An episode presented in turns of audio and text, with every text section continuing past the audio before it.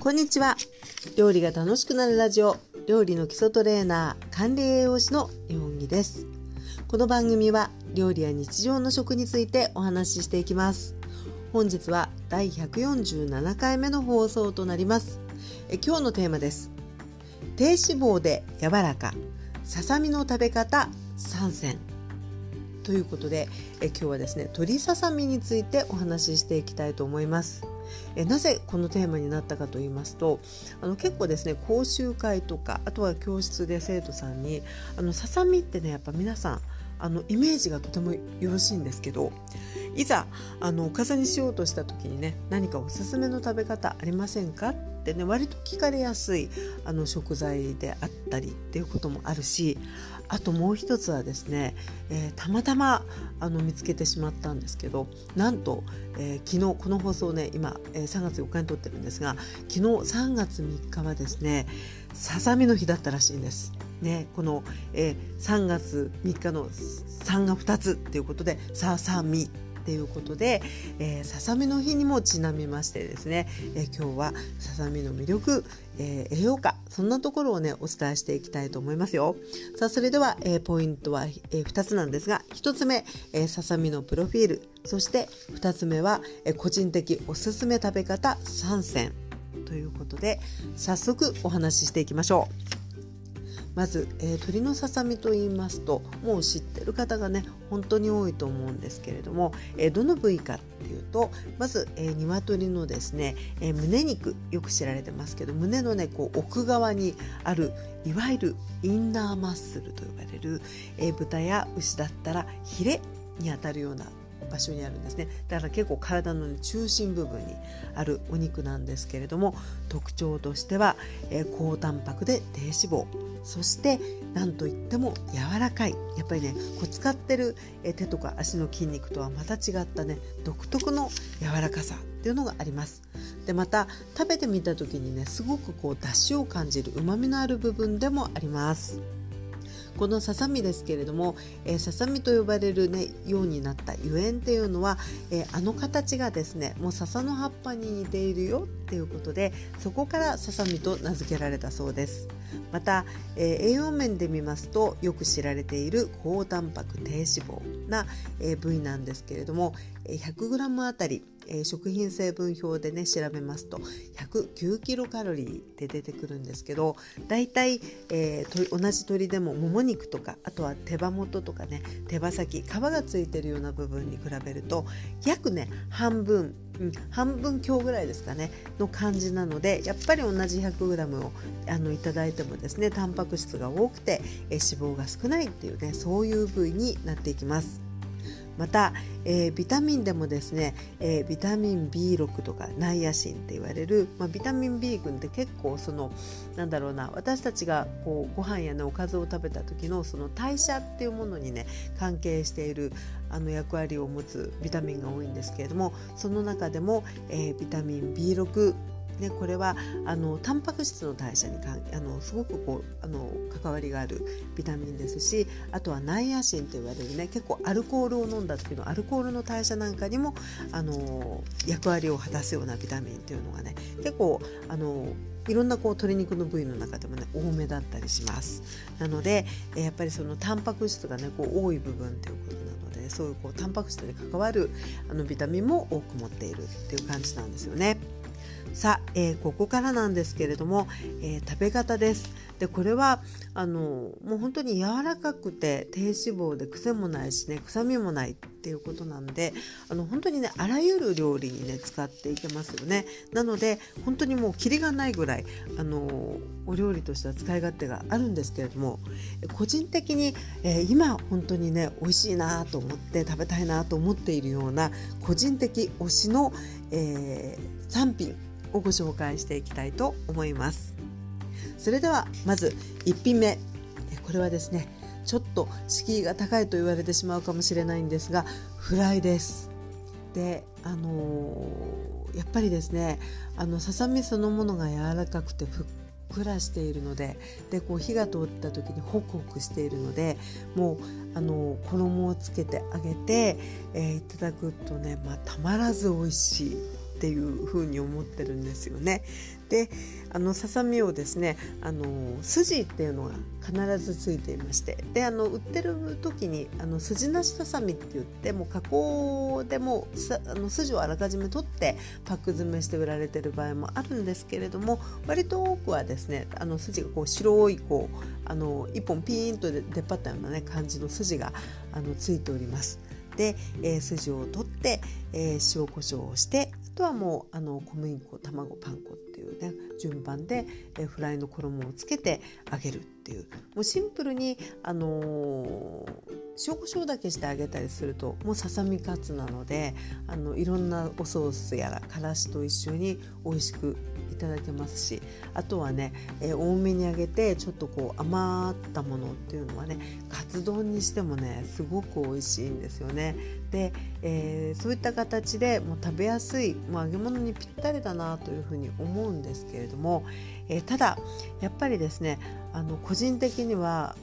ちょっとこうささみがヘルシーだなって思ってる分結構揚げてもね量食べちゃえって思ったりするんですよね。そうするとねやっぱり結局ちょっとこう衣とか油とかねいっぱいと取るなっていうところもあるので、えー、せっかくあの高タンパク低脂肪なささみなのでやっぱりこう食べ方もちょっとねあの美味しさは取りたいけれどもよりヘルシーにっていうことでこれも、えー、申し訳ないちょっと敷居が高いかもしれないんですが私はねオーブンで、えー、パン粉焼きっていうのをねすごくよく作るんですよ。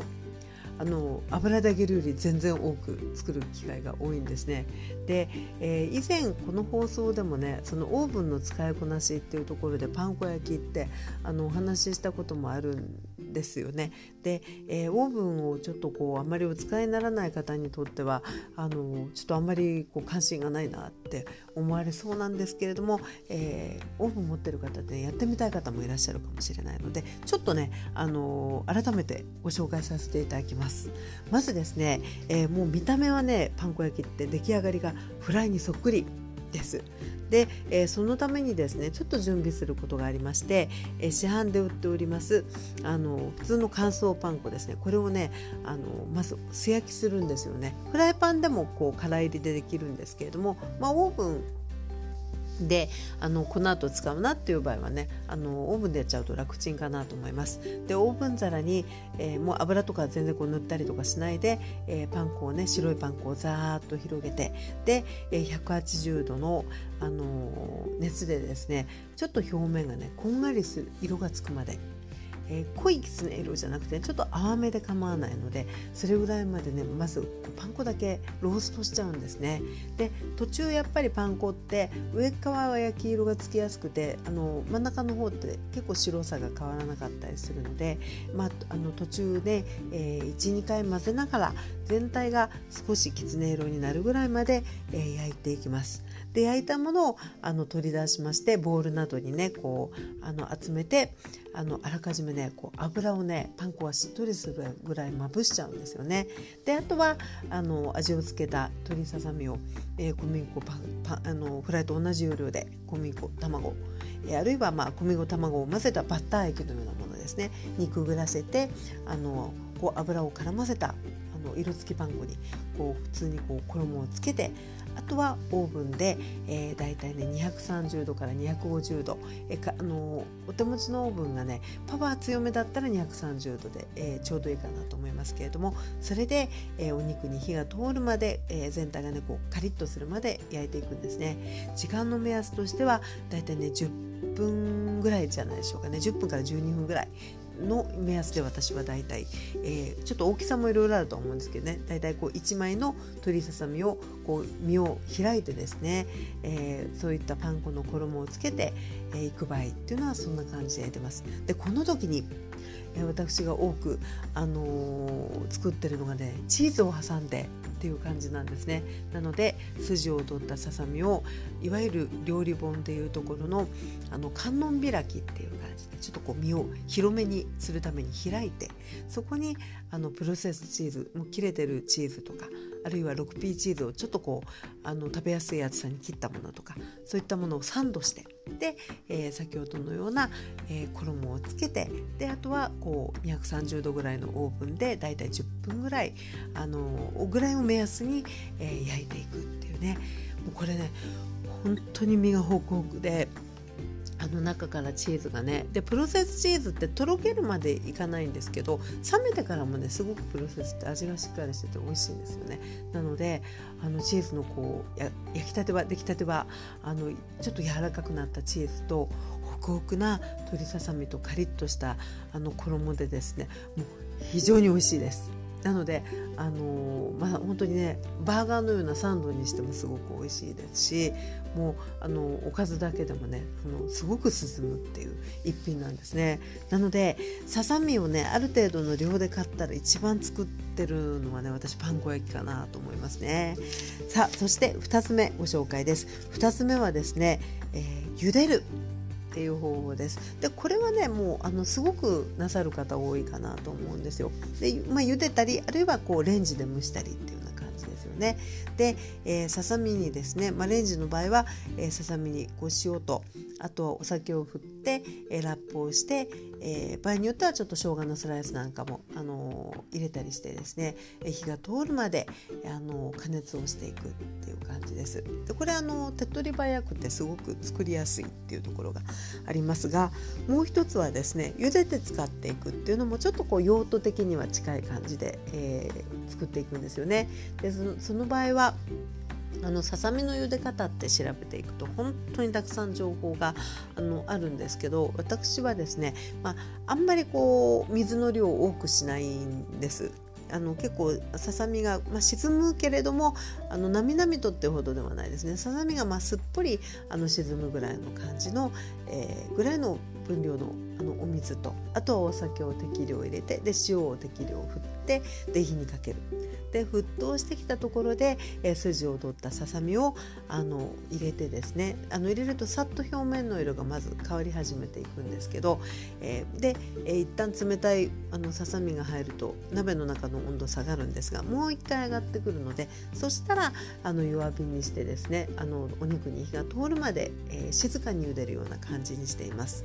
結構あの調べていきますとですね、えー、沸騰したところにあのささみを入れて、まあ、あの数分加熱は続けるけどその後余熱で火を通しますっていうね茹で方も紹介されてるんですよね。でこれはねうまくいった時はものすごくしっとり柔らかくあの茹だるんですなのであのちょうどいい感じをねご自分なりにつかむとすごくいいかもしれないんですが私ね結構ねあの失敗しちゃうこともあって、え、うまく火が通る時とあのちょっとね火を止めてからしばらく置いてお湯が温度が下がってきた時にこう見押さえてみた時にあまだ火が通りきってなかったっていうこともねあの数回あったりしたので結構あのうまくいけばね余熱で火を通す方ってものすごく柔らかくて美味しいんですけど私はね基本的に結構ね最後まであの細細い火で茹でちゃう感じにしてます。で、えー、茹だったものをあの細かくほぐしていくんですけれども、えー、もうほぐしたらですねほんといろんなもののトッピングに使えたりとかね和え物サラダいろいろ使えるんですが、えー、その中でも、え個人的にこれは美味しいぞって思ってるのがですねクリームチーズあえですちょっとねこれもまたあんまりヘルシーとあの言いづらいところがあって恐縮なんですけどカロリー的に見ると、えー、これがねあのすごく美味しいなって思ってます。で、えー、作り方なんですけれども、まあ、レンジで蒸したりあるいはそういった、えー、塩や酒を入れて、え茹でたあの鶏ささみをですねまずね細かく身をほぐすんですよね繊維に沿って。でほぐしたものをあのクリームチーズで和えていきます。でクリームチーズって冷蔵庫に入ってる時は結構な固形なんですけどあの温度が少し入るとねあの簡単に柔らかくとろっとしてくるのでこれね分量はね結構適当で美味しくできますんで、まあ、あの適当にあるクリームチーズをあの耐熱の容器などに入れてで電子レンジでですねあの本当にねまあ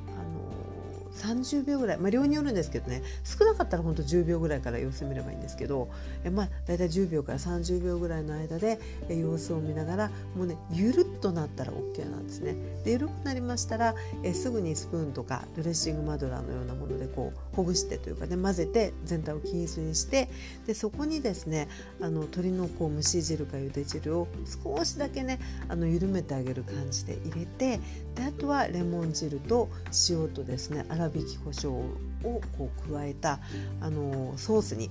えー、ほぐした、えー、ささみをですね加えてあえるっていうこれがね基本のパターンなんですよね。ですけれどもあの結構ね味の応用もいろいろするとねまた違った美味しさがあって、えー、バージョン2でいうとですねあの叩いた梅干し。あの鶏のだし汁でこうちょっとねあのソースを作ってえそこにあのほぐした鶏肉をこう合わせていく。であとは青ネギの刻んだやつとかあとはこう刻んだしそなんかをちょっとトッピングして一緒にいただく。っていうのもね梅干しもすごく合いますしあとはね、えー、たらことかね明太子なんかもねこれまた美味しいんですよね。で同じようにクリームチーズに、まレモン汁。で硬さ調整にゆで汁か蒸し汁。であとはあのほぐしたね、えー、明太子とかあのたらこなんかを加えましてですね。でやっぱりねちょっと少量のねレモン汁とかそういう酸味が非常に味を引き締めるので、えー、そういったこう味で調合をしましてで、えー、もうささみをね絡めていただくとすごくいいお酒の魚になるしあるいは、えー、パンに挟んでねサンドイッチのフィリングなんかにしてもねこれまたねよく合うんですね。なので、えー、サンドイッチに使う時はねマヨネーズも併用してもこれまたあったりしますのでそういったねささみのねクリーミーな、あのフィリングとしてもおすすめでございます。さあそして、えー、最後となりましたが3つ目です。3つ目はですねあまたあるささみの食べ方の中でも、え個人的にねあしみじみ美味しいと思う一品です。これはおかゆです。でおかゆもですねあのお米から炊いていくような時に、まあ、研いだお米を、まあ、お鍋で炊いてもいいし炊飯器のあのおかゆモードみたいなもので炊いてもいいんですけれどもえお米とですね、まあ、多めな水それから酒を入れてで生姜のスライスを入れてあとはささみはですねもう筋とかも取らないで丸ごとこう1本とか2本とか入れちゃいます。であとはですねおかゆを炊くような感じであの、まあ、時間な鍋で直にあの直火で、えー、作る場合は、まあ、沸騰してからねコトコトコトコトあのごく弱火にして大体まあ3 4 0分40分ぐらい炊きますかね。そんな感じで仕上げていくし、えーまあ、あの炊飯器のそういったモードでも構わないんですけど基本的にはねお米と一緒にあのささみもねコトコトコトコトあの茹でていくというか煮ていく感じになります。でおかゆさんがこう出来上がりましたら、えー、一旦ですねささみだけ取り出してで粗熱が取れたところでですね細かくほぐしていくんですよね。でこの時に本当にあの筋がついていてもほぐしながら筋からちゃんとお肉を離すことができるのであの最初に筋と、まあ、取ってもいいですけど取んなくても全然あのやりやすい感じで身がほぐれていきます。で、えー、あとはその鶏の出汁も多少入ってるんですけどお米や水に対してのねささみがそんなに多く入らないとあのもうちょっとうまみが欲しいなと感じる場合もあると思うのでその場合は、えー、中華スープの素、まあ、ガラスープの素のようなものを少し加えてですね味を整えてあげる。であとは碗に盛り付けてあのささみのねほぐしたやつ。あとは刻んだネギ。あとあればねザーサイなんかも刻むとさらに美味しいですね。そういったものを入れましてであとはねごま油をかけて、えー、まああの塩加減塩なり醤油なりっていう感じで味を整えてねいただきますとねもう本当にね極上の美味しさでまたね体も温まりますしあとはやっぱりおかゆってすごくこう少ないお米がねこう膨れて、あのー、満足感のある満腹感のある一品なのでちょっとねこうダイエットでおかゆを取り入れたいっていう方にもあのおすすめでございます。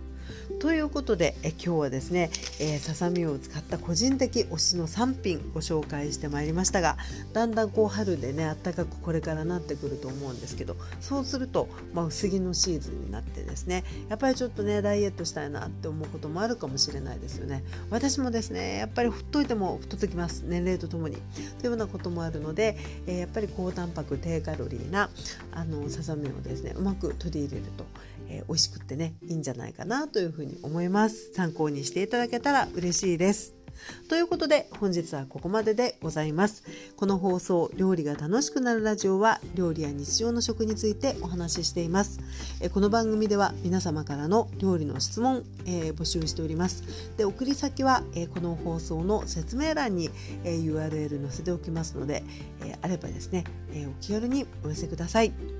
本日もお聴きいただきありがとうございました。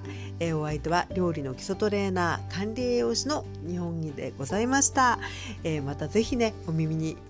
かかりましょう。それでは、え、本日もありがとうございました。失礼いたします。